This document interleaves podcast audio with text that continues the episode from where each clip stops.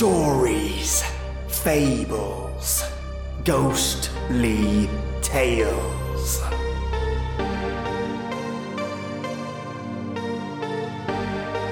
Welcome, listeners. Time for your old-timey fix, right?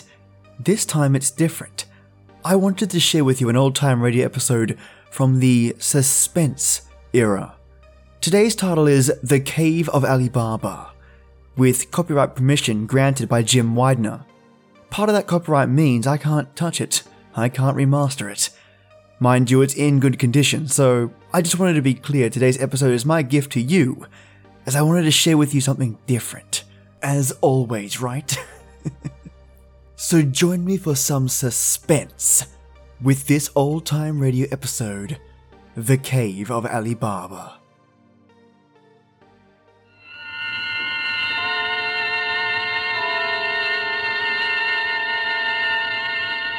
The Columbia Network takes pleasure in bringing you Suspense.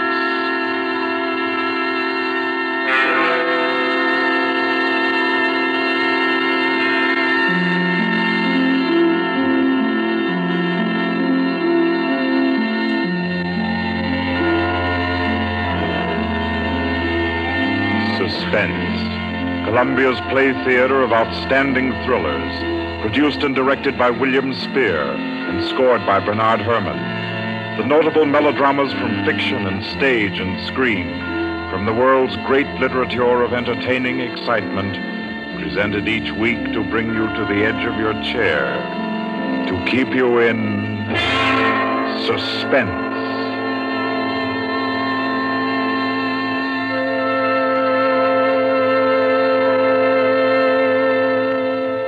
Tonight's adventure in suspense is from the pen of Dorothy Sayers. She called it The Cave of Ali Baba. Like the tale told by Scheherazade, a distinguished ancestress in the storytelling art, Miss Sayers' thriller deals with forty thieves and with two magic words. For your uneasy listening, then, Suspense presents The Cave of Ali Baba.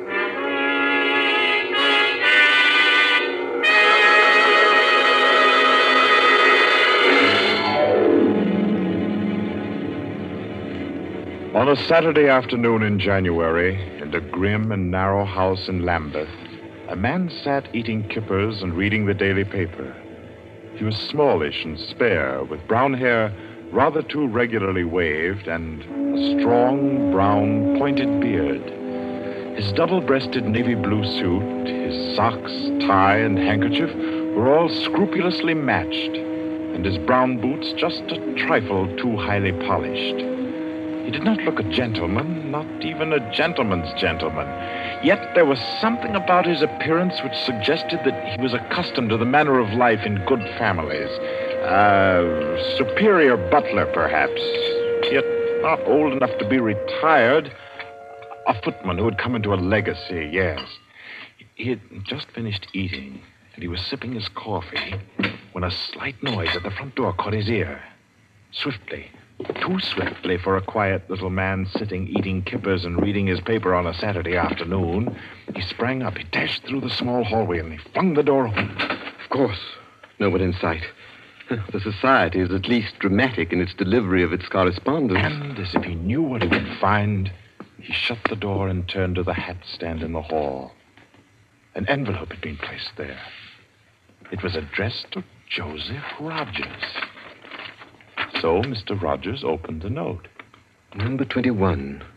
An extraordinary general meeting will be held tonight at the house of number one at eleven thirty. You, you will be absent at your peril. The word is finality. Hmm. Finality. Yes, I think so. The man called Joseph Rogers stood for a moment, studying the note. Then he strode to the rear of the house, to a tall safe built in the wall. Carefully, he manipulated a dial. He swung the safe door open. He stepped inside, into a small strong room. He opened a drawer marked correspondence, placed the note inside, and then came out again. A moment to reset the lock for a new combination, and then he went back into the living room. He reached for the telephone. He lifted it from the cradle and then reconsidered. Too dangerous. He hurried upstairs and clambered into an attic. In the furthest corner, he searched for and found a knothole in the woodwork. He pressed it. A concealed trapdoor swung open, and he was in the loft of the adjoining house. He paused before three cages, in each of them a carrier pigeon. Carefully, he wrote a note, slipped it under a pigeon's wing. There you are, my pretty. There, take it easy now. There, there you go. Lie straight. four thirty. I'll send another pigeon at five and the third at six. I should have my answer by nine thirty at the latest. Oh, I forgot one thing most important. Mister Rogers moved through the trapdoor, back into the attic of his own house, and once again he stood before the tall safe built in the wall. He opened the door, stepped into the strong room, moved for a moment quietly in the dark, and then spoke gently. Now, be good, my sweetheart. I'm depending on you. Open sesame. Come on now, old thing. Open sesame. Open sesame. Ah, that's better. That's very much better.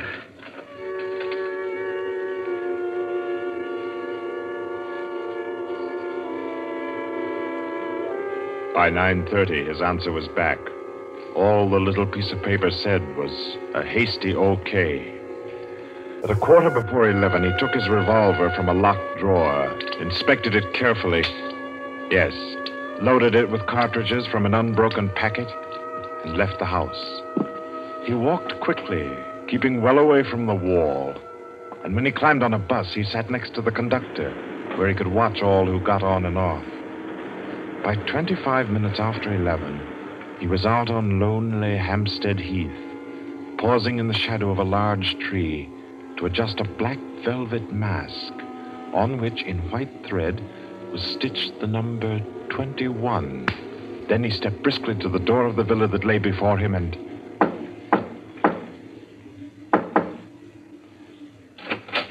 What is it? Finality. Come in.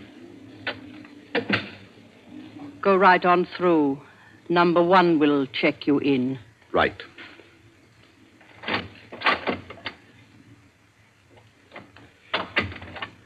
twenty-one, sir. Lift your mask. Very well, twenty-one. You may go on to the meeting room. Thank you, sir. The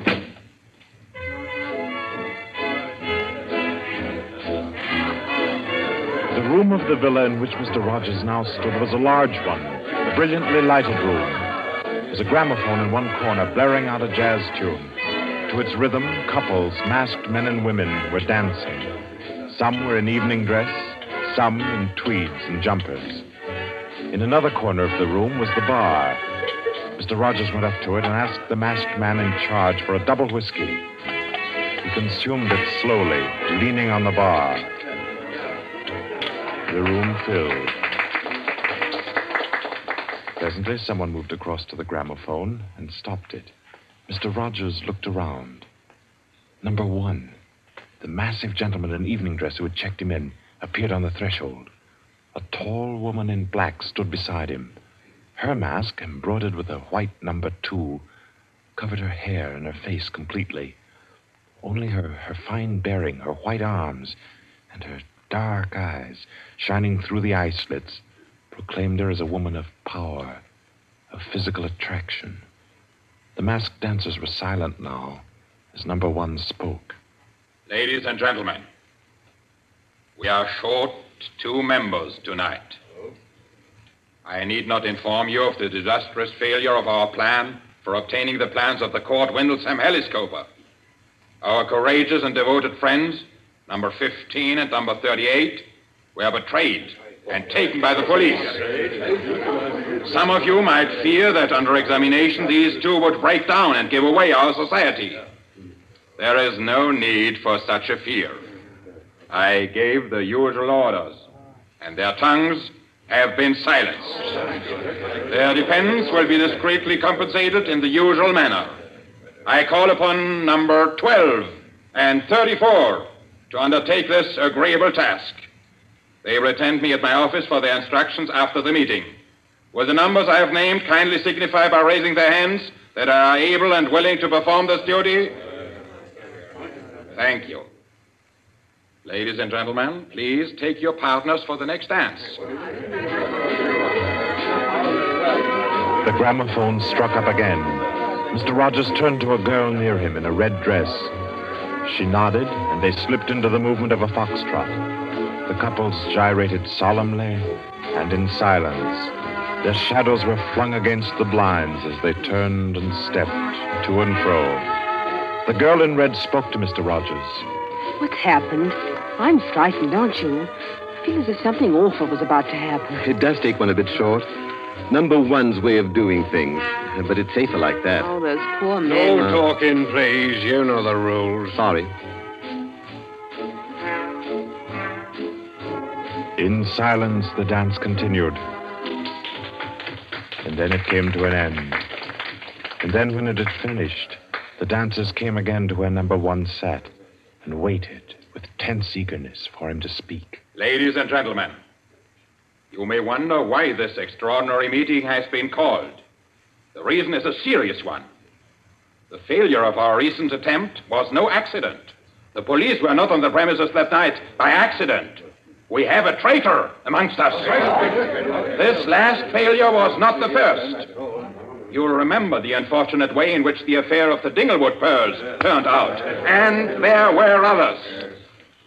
However, I am happy to say that our minds can now be easy. All these troubles have been traced to their origin. The offender has been discovered and will be removed. The misguided member who introduced the traitor to our ranks will be placed in a position where his lack of caution will have no further ill effects. There's no cause for alarm. Ladies and gentlemen, please take your partners for the next dance.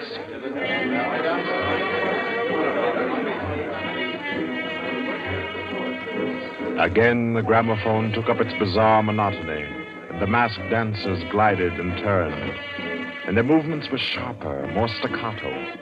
The girl in red was claimed by a tall mask and evening dress. A hand laid on Mister Rogers' arm made him start. A small, plump woman in a green jumper slipped a cold hand into his. The dance went on.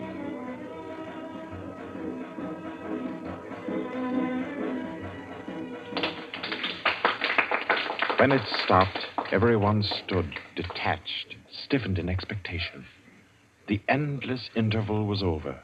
Number one raised his voice. Ladies and gentlemen, you will no doubt wish to be relieved of the questions on your mind. I will name the persons involved. Number thirty-seven. No, no. Silence. I never. I swear I never. Silence. You have failed in discretion. You will be dealt with. If you have anything to say in defense of your folly, I'll hear it later. Sit down. Number thirty-seven sank down upon a chair.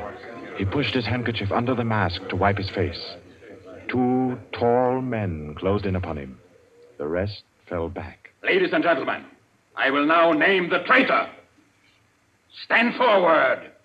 Number twenty-one. Take off your mask. Number thirty-seven. This man was introduced to our society by you under the name of Joseph Rogers, formerly second footman in the service of the Duke of Denver, dismissed for petty thievery. Did you take steps to verify the statement? I did. I did as God's my witness. It was all straight. I had him identified by two of the servants. I asked all over about him. The story was true. I'll swear it was. Number twenty-one. Your name has been given as Joseph Rogers. Is that your real name? Answer me. Is that your real name? No. What is your name?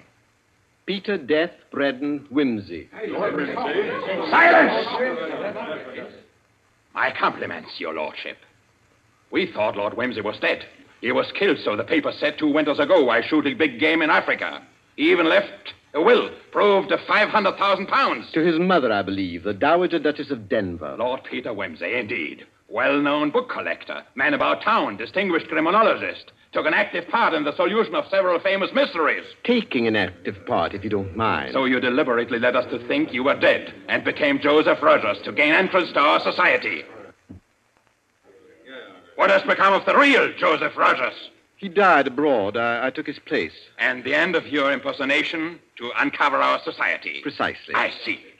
The robbery of your own flat, upon which we congratulated ourselves, and which you helped to execute, was arranged. Obviously. The robbery of the Duchess, your mother, was arranged by you. It was. It was a very ugly tiara, no real loss to anybody with decent taste. The burglary of the Winthrop Mansion, the theft of the necklace at Covent Garden, the others as well. You arranged them all. All. Uh, may I smoke, by the way? You may not. Numbers fifteen, twenty-two, thirty-nine. You have watched the prisoner. Has he made any attempt to communicate with anybody? Uh, none. His letters and parcels have been opened. His telephone tapped and his movements followed. Even the water pipes in his house have been under observation for Morse code signals. You're certain? Absolutely. Then we may be sure that he has been alone in this adventure. Well, ladies and gentlemen, please take oh, your... Oh, very well. Take the prisoner away. And be sure you explain carefully to him first the manner of his death. I'm sure he'll enjoy it. Wait, wait, at least you can let me die decently. Take him away. Stop, I have something to say, something to sell. We make no bargains with traitors. No, but listen. Do you think I haven't thought of this? I'm not a fool. I've left a letter. To whom? To the police. If I don't return tomorrow, it'll be opened. It's a bluff. The prisoner sent no letter. He's been strictly watched for months. I left the letter before I came to Lambeth. Then it can contain no information of any value. Oh, but it does. The combination of my safe. Indeed? Has this man's safe been searched? Yes. What did it contain? No information of importance, sir. An outline of our organization, the name of the house, nothing that can't be altered and covered before morning. And did you investigate the inner compartment of the safe? You hear what he says, did you? He's trying to bluff. There is no inner compartment. I hate to contradict you, but I'm really afraid you must have overlooked it. And what did you say was in the compartment, if it does exist? The names of every member of this society with their addresses, photographs, and fingerprints. How did you say you contrived to get this information? By doing a little detective work on my own. But you've been watched. True, the fingerprints of my watches adorn the first page of the collection. That statement can be proved? Certainly. The name of number forty, for example... Stop! Stop! If you mention names here, you will certainly have no hope of mercy.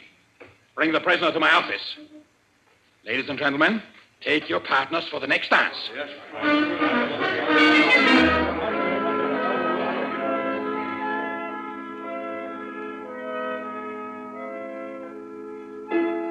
you might go on. I've proved that I know your gang from number one through number twenty-five. Do you want me to prove that I know the others as well? My lord, your story fills me with regret that you are not, in fact, a member of our society. Wit, courage, and industry are valuable in an association like ours. I fear I cannot persuade you. No, I suppose not.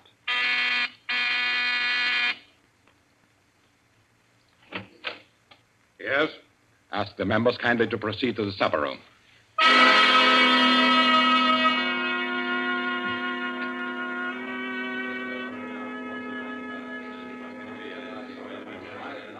Ladies and gentlemen, I'll not conceal from you the seriousness of the situation.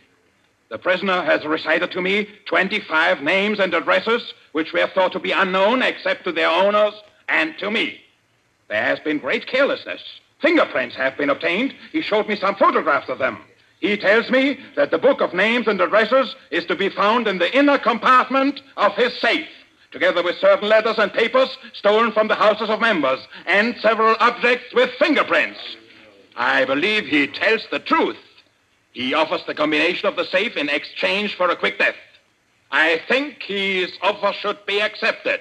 What is your opinion, ladies and gentlemen? The combination is known already. Fool! This man is Lord Peter Wimsey, a scientist of crime. Do you think he will have forgotten to change the combination? Oh, I say give him the promise. Time's getting short. Yeah, yeah, yeah, yeah, yeah. You agreed? Yeah, yeah, yeah, yeah, yeah. It's a bargain, Wimsey. What is the combination? The word of the combination is unreliability. And the inner door, the inner compartment. In anticipation of the visit of the police, the inner door is open. Good. Number twelve and thirty-six. You will go to the prisoner's house and... No. Why should any more members... No, no, no, no, no. That's right.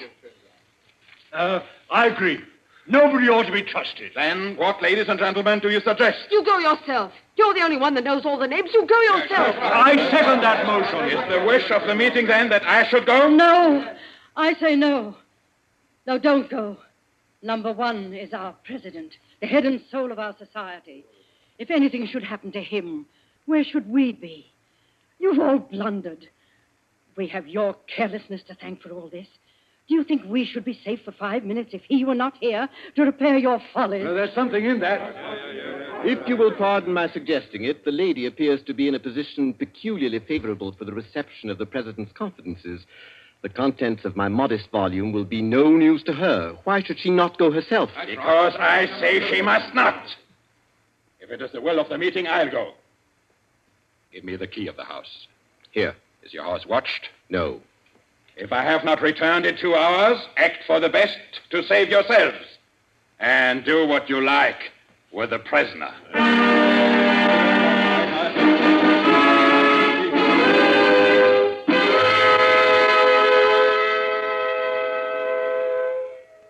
The president has been gone two hours. Traitor! What's happened to him? How should I know? Perhaps he's uh, looked after himself and gone while the going was good. Liar! Oh. He'd never do that. What have you done with him?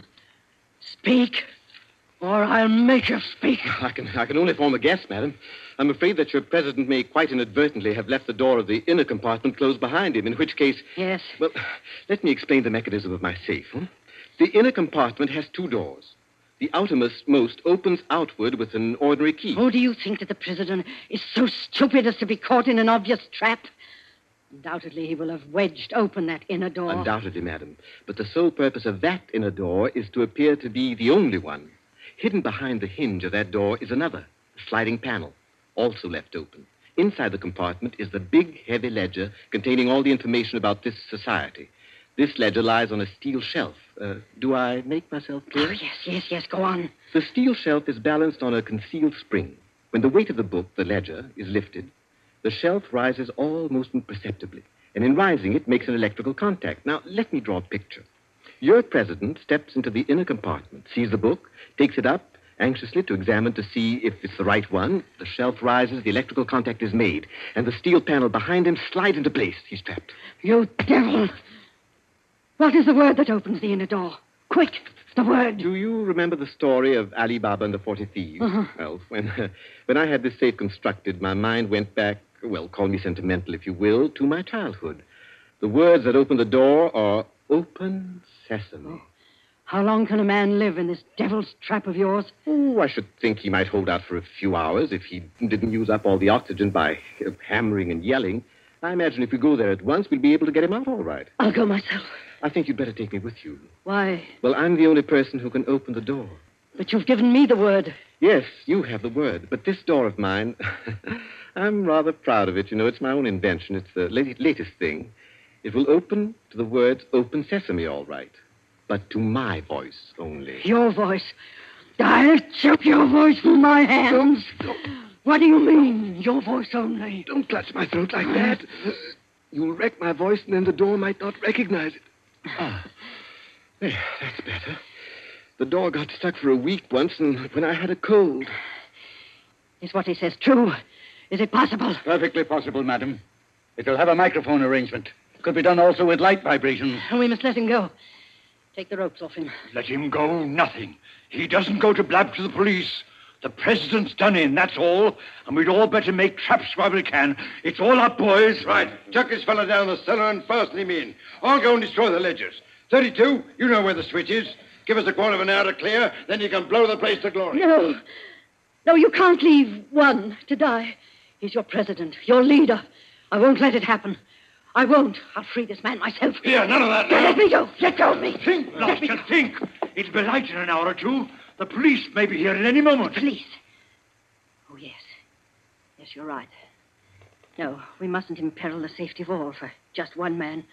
He himself would not wish it. Throw this man in the cellar and let's get out of here while there's time.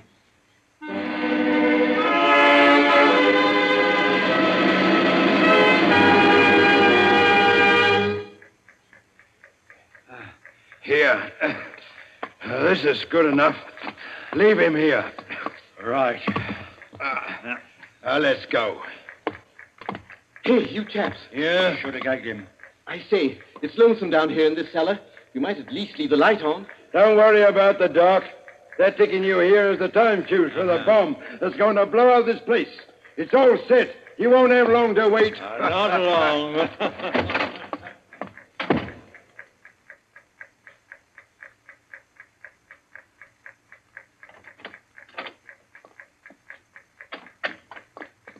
Who is it? Who's there? Shh.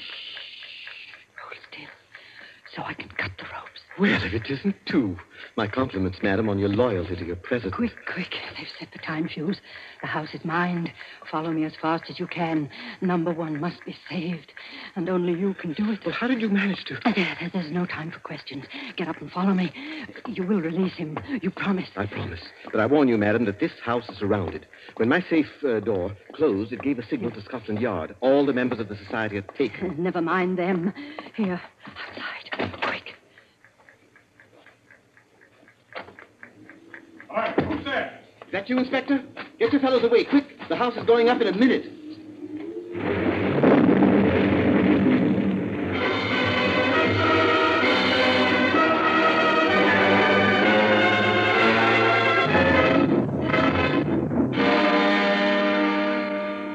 Wimsey! Lord Wimsey! It's Inspector Parker, old man. Are you all right? Yeah, I'm a bit winded. What's happened, Inspector? Oh, about half a dozen of them got blown up. The rest we bagged. Uh, hurry. We must hurry. Who's this? Oh, one of the gang. She's called number two. We must save him. We must. Golly, I clean forgot the gentleman in the safe. Parker, where's your car? It's down the lane. Send one of your men down to get it. Right. right. Johnson, bring that car here. Yes, sir. I've got the, the number one of the whole company quietly asphyxiating at home. I promised we'd get back and save him. Oh, he's the bloke that we've been wanting. The man at the back of the Morrison case and the Hope Wilmington case and hundreds of others. Is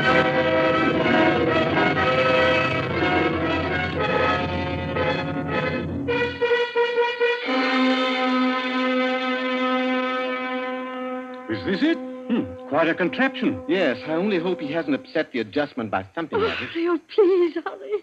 I hope you haven't hurt my voice. Oh, you sound all right. I can only be conversational. Come on, old thing. Show us your paces. Open sesame. Open sesame, confound you. Open sesame. Open sesame.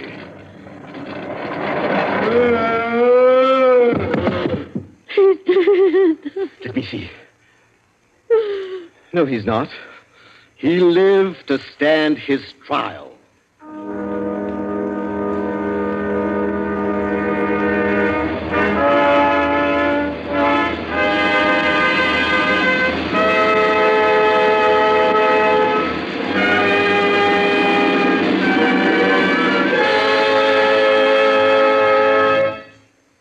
And so, all's right with the world, as it always is when Lord Peter Wimsey is involved.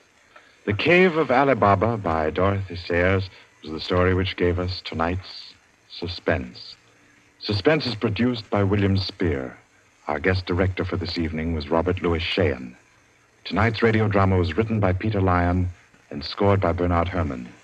Romney Brent was Peter Wimsey, William Moulton played number one, and Ira Gerald, the lady in the case. Others in the cast were Kathleen Cordell, Victor Beecroft, Roland Bottomley, J W. Austin, William Podmore, Ian Martin, and William Moulton. Next Wednesday, Suspense will not be heard because of a special all-star Hollywood broadcast which Paramount Pictures will present. Two weeks from tonight, at this time, Columbia will bring you another selected story from the world's great literature of thrills. Another study in suspense.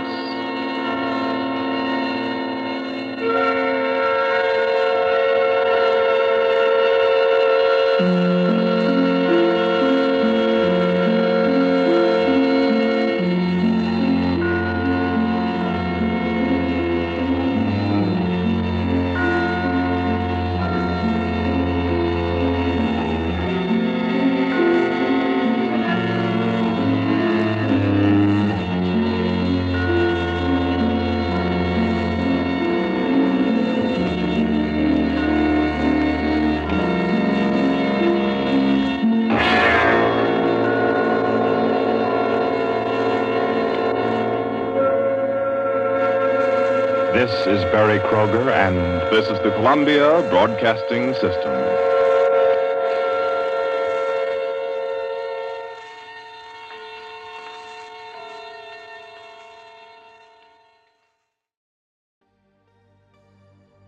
Uh, definitely a classic.